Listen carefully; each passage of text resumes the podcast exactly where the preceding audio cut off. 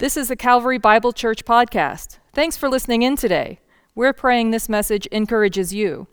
Learn more about Calvary and join us online each Sunday for services at calvarybible.com. Good morning, friends. Thomas and Tom here. Uh, we're really excited to be opening up a short series uh, in the book of Philippians uh, as we continue to study God's Word for our encouragement and our direction. Our hope is that it will be hopeful for you as we study the Bible. It will create a sense of hope that God is with us and in the midst of our situation. And it will also be helpful for us for the things that we're facing in our current situation. In fact, in the midst of our COVID experience, we, we really want to not just survive it, but we want to thrive in it as God designed. And then on the other side of it, be better because we've been through this trying experience. We've entitled the series Redeeming the Disruption. And that's exactly why we want to look at the book of Philippians to talk about the redeeming work of God in the midst of trials and hardships. Now, you might think that the story of the church of Philippi begins Philippians chapter 1, verse 1, but it actually begins in the book that we have been studying, which is the book of Acts. The book of Acts has recorded for us how the early church began in all the different cities, beginning in Jerusalem, then Judea, Samaria, and the ends of the earth.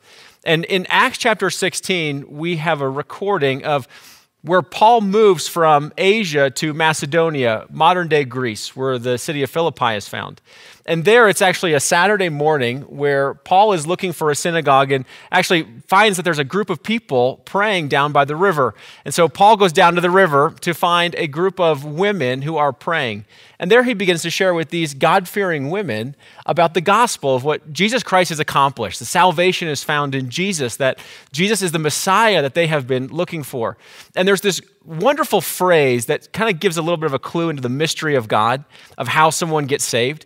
In Acts chapter 16, verse 14, in one of the women whose name is Lydia, and it says that Lydia heard Paul and that God opened her heart to receive what Paul was sharing. So that's both the witness's work to share the gospel, but it's God's work to open an eyes, open ears, open someone's heart to receive by faith the message that they've heard. And this woman, Lydia, actually gets baptized and shares her faith with her whole household. And the whole household comes to know Christ. This woman, Lydia, is actually a businesswoman. She deals in textiles, uh, fine fabrics, and her house becomes the first home church in Philippi. And in Acts 16, we find out there's other characters that come to know Christ, and one of them being a jailer, and his whole household comes to know Christ. And so there are these different houses of hosting churches that happen because of the work of Paul in Macedonia. And it's actually years later that Paul writes this book to the Philippians. Yeah, he actually writes it while he's in prison, under house arrest, in chains, in Rome, in all likelihood. And he's there not where he wants to be. His life has been disrupted. His life is all about ministry in every place that God takes him. And suddenly it comes to a screeching halt, and he's in quarantine, if you will, all alone. But his ministry doesn't end. He figures out a new way in isolation to keep the ministry going. And that's by writing a letter. He's using a communication device um, that was available to him writing a letter to the church at Philippi. It's not unlike what we're in the midst of right now, being uh, under house arrest, quarantined in our own space, and we're using every possible means to maintain connection with people. That's what Paul was doing. Absolutely. It's one of the prison epistles. And so if you have your Bible with you, let's go to Philippians chapter 1 and look at the first two verses where Paul introduces himself and the recipients of this letter chapter 1, verse 1 simply says, Paul and Timothy, servants of Christ Jesus, to all the saints in Christ Jesus who are at Philippi, with the overseers and deacons, grace to you and peace from God our Father and the Lord Jesus Christ. It's interesting to note that Paul doesn't refer to himself as an apostle here, which he often does in his letters, but refers to himself in a lowly position as servant, but servant of Christ. He, his identity is found in Christ, being a servant of Christ. And then the recipients are the saints. He, he gives those in Philippi the higher honored position of being saints. And now, Paul doesn't refer to Christians by the title of Christian. His favorite title to use is that of saints. And everywhere he uses this word saints in the, in the plural. Uh, we often think of saints as someone who's passed away and gets deemed as a saint because of their life they lived. But Paul recognizes our identity as saints in Christ Jesus, as Jesus calls us saints. But their identity, once again, is found in Christ. So both Paul, the servant's identity is in Christ, and his recipients, those saints, their identity is found in Christ. And he says to them, Grace and peace to you. Now, this is more than just salutations. This is actually the gift that he wants to give. That we know we can grow in the grace of God, that we can grow in the peace of God. And so, this letter is actually a means by which he wants to extend grace and peace from God to the saints in Philippi. Mm-hmm. We often say um, to each other, Hi, what's up? And I love that this greeting is so much more rich by the Apostle Paul grace and peace to you. And then he goes through the next several verses and he begins to describe four things that he's very thankful for. And there are four blessings that he's giving praise to God about. If you have a pencil and you're underlining in your Bible and you're looking through, I want to just quickly highlight the four spiritual realities that Paul was so grateful for while in prison, thinking about his relationship with this church that he had been at a number of years earlier and now he's writing to. Verse 3, 4, and 5 says, I thank God, my God, in all my remembrance of you, always in every prayer of mine for you all, making my prayer with joy because of your partnership in the gospel from the first day until now. I want to show you three out of the first four uh, realities that Paul was grateful for. The first I just called relationship. Relationships. Paul was grateful to have a relationship with the Philippian church while he was separated from them by distance, but united in his heart by the bond of love that comes through the Holy Spirit because they were saints and he was a saint. They were united in Christ. I thank my God in all my remembrance of you.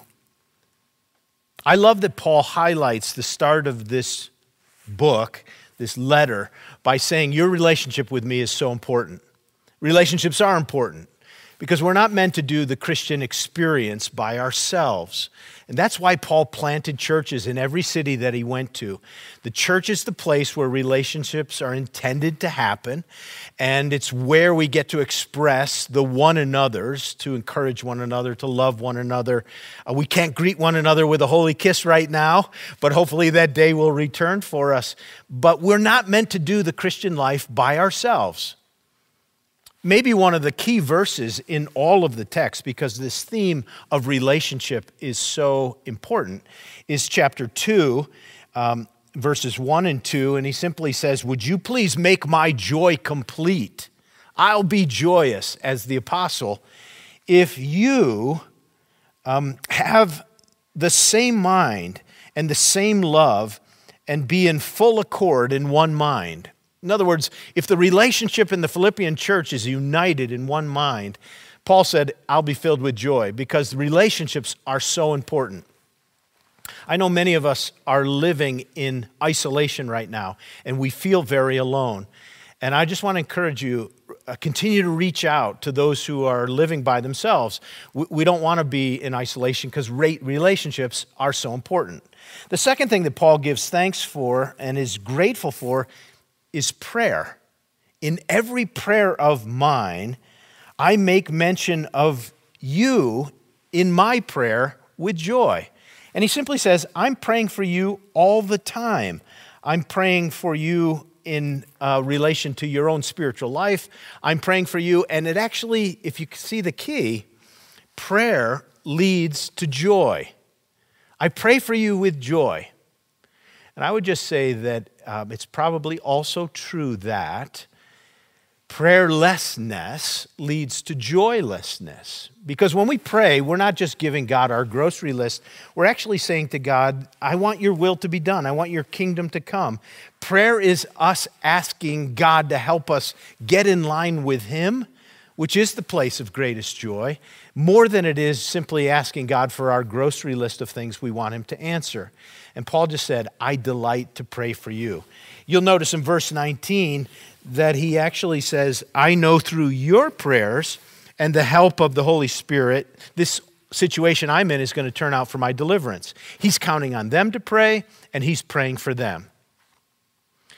We can't survive this season of life without prayer. And Paul just said one of the great things about church is relationships and then praying for each other. And the third blessing he's thankful for is in verse 5 because I, I, pray for you because of your partnership with me in the gospel from the first day until now. He doesn't think of the people in Philippi simply as acquaintances, uh, simply a relationship or prayer partners. They're partners in the gospel. And I just want to remind you that the, the greatest mission of our life may be coming into sharper focus during this season of history is that our great call is the Great Commission to go and make disciples of all the world, to make Jesus Christ known in the world. And Paul thought about the Philippian church as being partners with him in this work. Now, clearly, he had a special idea about that in relation to them because they had been financial partners with him. In chapter 4 and verse 6, um, I'm sorry, in verse 10, he said, I rejoiced in the Lord greatly now that after a long time you have revived your concern for me. You always were concerned, but now you, have an opportunity to do that. And then in verse 14, he says again, It was kind of you to share in my trouble. Um, you Philippians yourselves know that at the beginning of the gospel, uh, when I left Macedonia, no church entered into partnership with me in giving and receiving except you. Even in Thessalonica, you sent me help for my needs once and again. Clearly, in Paul's mind, a little bit of this partnership is that they were financially supporting him while he was in Rome. Uh, that is one of the ways that we can partner in the advance of the ministry of the gospel. And I'm so thankful for your part in being financial partners for what Calvary's doing here and around the world. But it's not just financial resources. We've had the opportunity to see a lot of partnerships, haven't we? We sure have. Um, one thing that we are constantly encouraged by is hearing how you continue the work of the ministry. We often talk about when we gather here on Sunday that this is kind of like a staff meeting, that the job of the pastors or the shepherds is to equip the saints for the work of the ministry. That it's the job of the shepherds of the church to make sure that everyone recognizes their role as a minister in the body of Christ. And then as we gather, then to be scattered into works of ministry. And we're encouraged to hear much of the fruit that has come from you continuing to be a minister. I think through the, the relationship that Paul had here, in relationships, in his prayer, in his partnership, that key verse that you shared about being one in mind in Christ Jesus, that it's Christ that binds them. It wasn't their necessarily perfect unity, that there were hardships in the church. Uh, the church in Philippi wasn't perfect. Yeah. They, they had their own challenges. They were facing some false teachers that were coming into the church. They even had some internal conflicts. No. Uh, they did. Can you believe that? conflicts within the church. Uh, here, right in chapter 4, since you're there, um, he, he points out in verse 2 in, in writing, he says, I entreat Euodia and I entreat Syntyche to agree in the Lord. Yes, yes, I ask you also, true companion, help these women who have labored side by side with me in the gospel together with Clement and the rest of the fellow workers whose names are in the book of life. That there are these two women that are special to Paul and, and have been partners with him. And there's some sort of division that he's going to help reconcile and bring them back. But it's not that the church is perfect, which has his deep affections for it, but it's their partnership their unity in mind with Christ. And one of the things that we've heard is being partners in prayer, first and foremost. Yeah. Uh, you were sharing with me yeah. a, a, fun story of people praying and yeah. hearing of it. So, some of us are in our families together in our homes, and some of us are alone. One of our senior adults is in an assisted living situation, and she sent us a note this week. Pat said that when her meals come to her, she can't leave her room. She calls it lockdown. And she's in her assisted living room under lockdown, and the door knocks at, in the morning for breakfast, and there's a server with a tray of food. And Pat has determined that when her tray comes, before she puts her hands out to touch it and take the tray, she just says a prayer over the server. And behind the mask, the server's eyes got wide open and listened as Pat prayed a blessing over her, prayed for her health, thanked God for her bringing her food. And I just watched that and listened to the way Pat is using the ministry of prayer to uh, advance blessing on somebody in an assisted living. And then after she said amen, she took her food. And she does that for every meal. And now the servers are kind of anxious to get there and be prayed for. It's beautiful. It is a great picture of how the ministry continues. I've been encouraged with so many of the stories. One in particular is a family here in Erie that has a relationship with a young man and, and before this uh, shelter in place got into effect, uh, he was kind of in one of the vulnerable positions of maybe not knowing where to be and being secure in his own health. And so they brought him into their own home to make sure that during this season he would be as secure as possible, cared for, that he wouldn't have to worry about where to be, uh, that he would be in a healthy family and situation. And they're sharing their own resources with him. Um, and that just flows from their love of Christ that Christ has bestowed on them. And because God is generous with them, they're generous with others. Yeah, it's beautiful. Okay, so we've seen three of the spiritual blessings Paul's thankful for about the Philippian church. One, he has a deep, loving relationship with them. He prays for them and they pray for him. He's a partner with them in the advance of the gospel. And the fourth is found in verse 6. Um, I am sure of this, that he who began a good work in you will bring it to completion at the day of Jesus Christ. Fourth thing Paul is thankful for is that the salvation that began in the hearts of the Philippian church is going to come to completion no matter what happens to them or to him. It's the assurance that when God begins a work and He saves us by His grace, He is committed, no matter what occurs in the life of that Christian, to bring that spiritual life to completion. So we would say when someone turns to the Lord, they become saved, and God forgives us of our sins. And then the whole process of life from that moment until the day we see Christ, till the day of Christ, till the day we enter His presence, God does the additional work of sanctifying us, of keeping us moving on the pathway toward what Paul says in Romans 8 is the goal of our salvation, that we would become conformed to the image of Christ. So, he knew us before time, and then he chose us in Christ Jesus, and then he justified us and he saved us from our sins. And in the end, he's going to glorify us. That's what Paul's talking about here in verse 6. He's going to complete the work. I want to just take a moment and stop and say, you need to know, and this needs to be a real anchor of your hope, that you believe in Christ. You belong to Christ by faith. You can be certain and hopeful that nothing that's going to happen during this crisis or in the months or years to come can separate you from the love of God. What can separate us from the love of God? Answer? Nothing. Nothing. And that's what Paul's saying. This is going to come to completion. Those four realities are true probably in our hearts as we think about you. We're glad we have a relationship with you.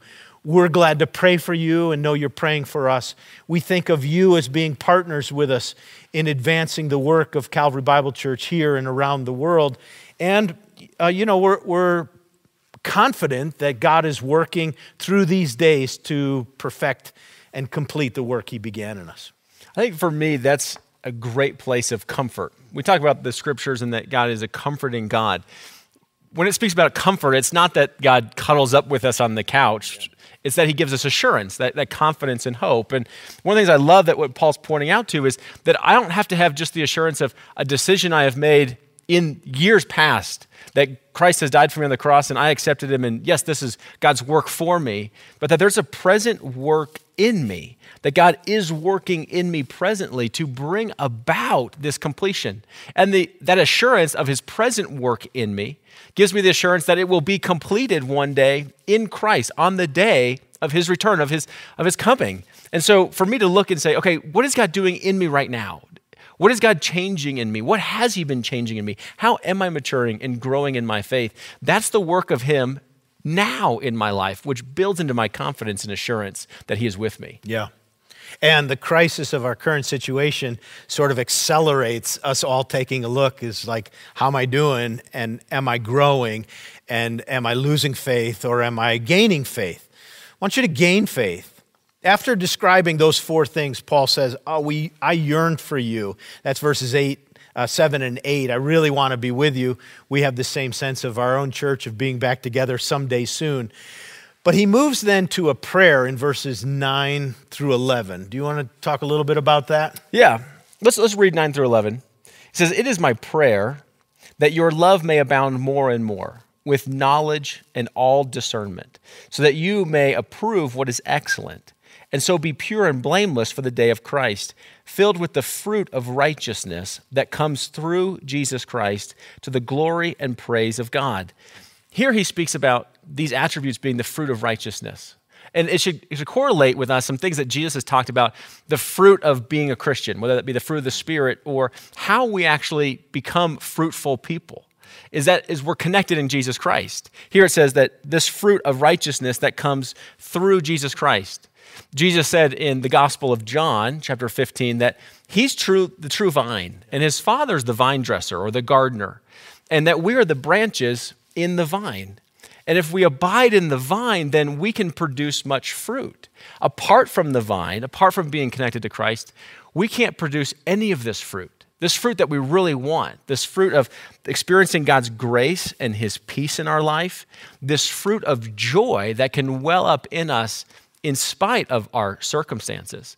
And so when, you talk about being rooted in Christ in these days, drawing us, deepening us in Christ. And that's one of the things we want to happen. It's, it's absolutely true.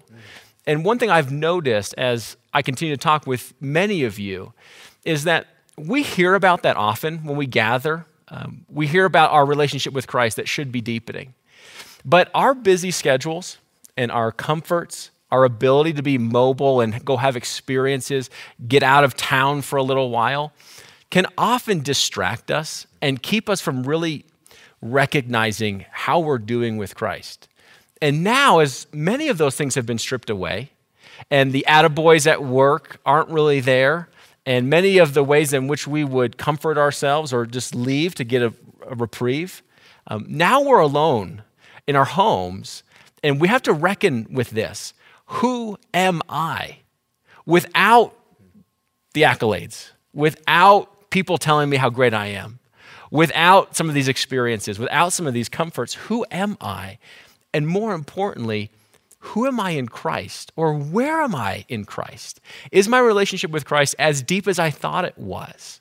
And this is true for me. I'm being challenged in my own faith of recognizing my interconnectedness with Christ that I might experience the fruit of true grace, His peace, and joy. The things that tamper down some of these anxieties and fears only because of our connectedness in Christ. Yeah. And so it's not surprising that Paul actually ends this little section with a prayer for them that they would grow in those kinds of ways. They would grow in love, they would grow in knowledge, and with their knowledge, they would have spiritual discernment. And you'll notice that then knowledge of God's word and truth and the discernment to be able to know what's true and what's right and cling to that leads to the ability to approve everything that's excellent, this good fruit of righteousness. And that's what we're praying for ourselves that we'd go through this season, that we'd grow in knowledge, and then the ability to discern, and that uh, that would lead to an excellent life. Yeah, and all of this is for the glory of God. You can yep. see that this fruit of righteousness, this fruit that we get to enjoy. So it's it's our joy to the glory of God, to God's praise, that people would recognize who God is. And there is when he changes to verse 12, talking about how God is actually redeeming this whole situation. Sure. And this is sort of our conclusion today. It's how it comes down to it. He says, I want you to know, brothers, that what has happened to me has really served to advance the gospel. It's actually been some good upside to me being in prison, so that it has become known throughout the whole imperial guard and to all the rest of my imprisonment is for Christ. And that most of the brothers, having become confident in the Lord by my imprisonment, are much more bold to speak the word without fear. In other words, these bad circumstances that Paul had experienced in prison resulted in good things for the gospel, including Caesar's household learns about Jesus, and there's people in the Praetorian Guard who are coming to know Christ. Yeah. That's awesome. And that, that's our hope for us is in these days, as Paul spoke about Christ in his quarantine, and many learned of Christ because of his quarantine, that the advancement of the gospel would continue as we speak about Christ in our situation, and that we, like his other ministers, would grow in boldness without fear to speak about the word, that it would actually penetrate in all of our communities, families here locally and around the world. Yeah. So you see Paul in prison, he's bold. Others are watching him. If he's in prison and he can do that, I can certainly do it in my neighborhood. And that's what we're hoping happens. We want our whole experience in this unusual season in history to result in something that actually is better than we could ever have imagined, especially with regard to the advance of the gospel. And I know that's happening. It's happening here in Erie, it's happening in Boulder and throughout the Front Range, and it's happening in the city of Thornton. We want to report to you that in Thornton this week, um, what we told you months and months ago that there was a church there that wanted to give us their church building, that happened this week. And um, electronically, we closed on receiving a piece of property you can clap in your living room. That occurred. We don't know what our timetable is for advancing, but I want you to know that the folks who attended that church in Thornton are now watching with us on Sunday mornings. They're linked in and connected with us. Um, Gary Osborne is putting together a core team of people who are getting ready to be a part of that launch that will happen sometime in the future.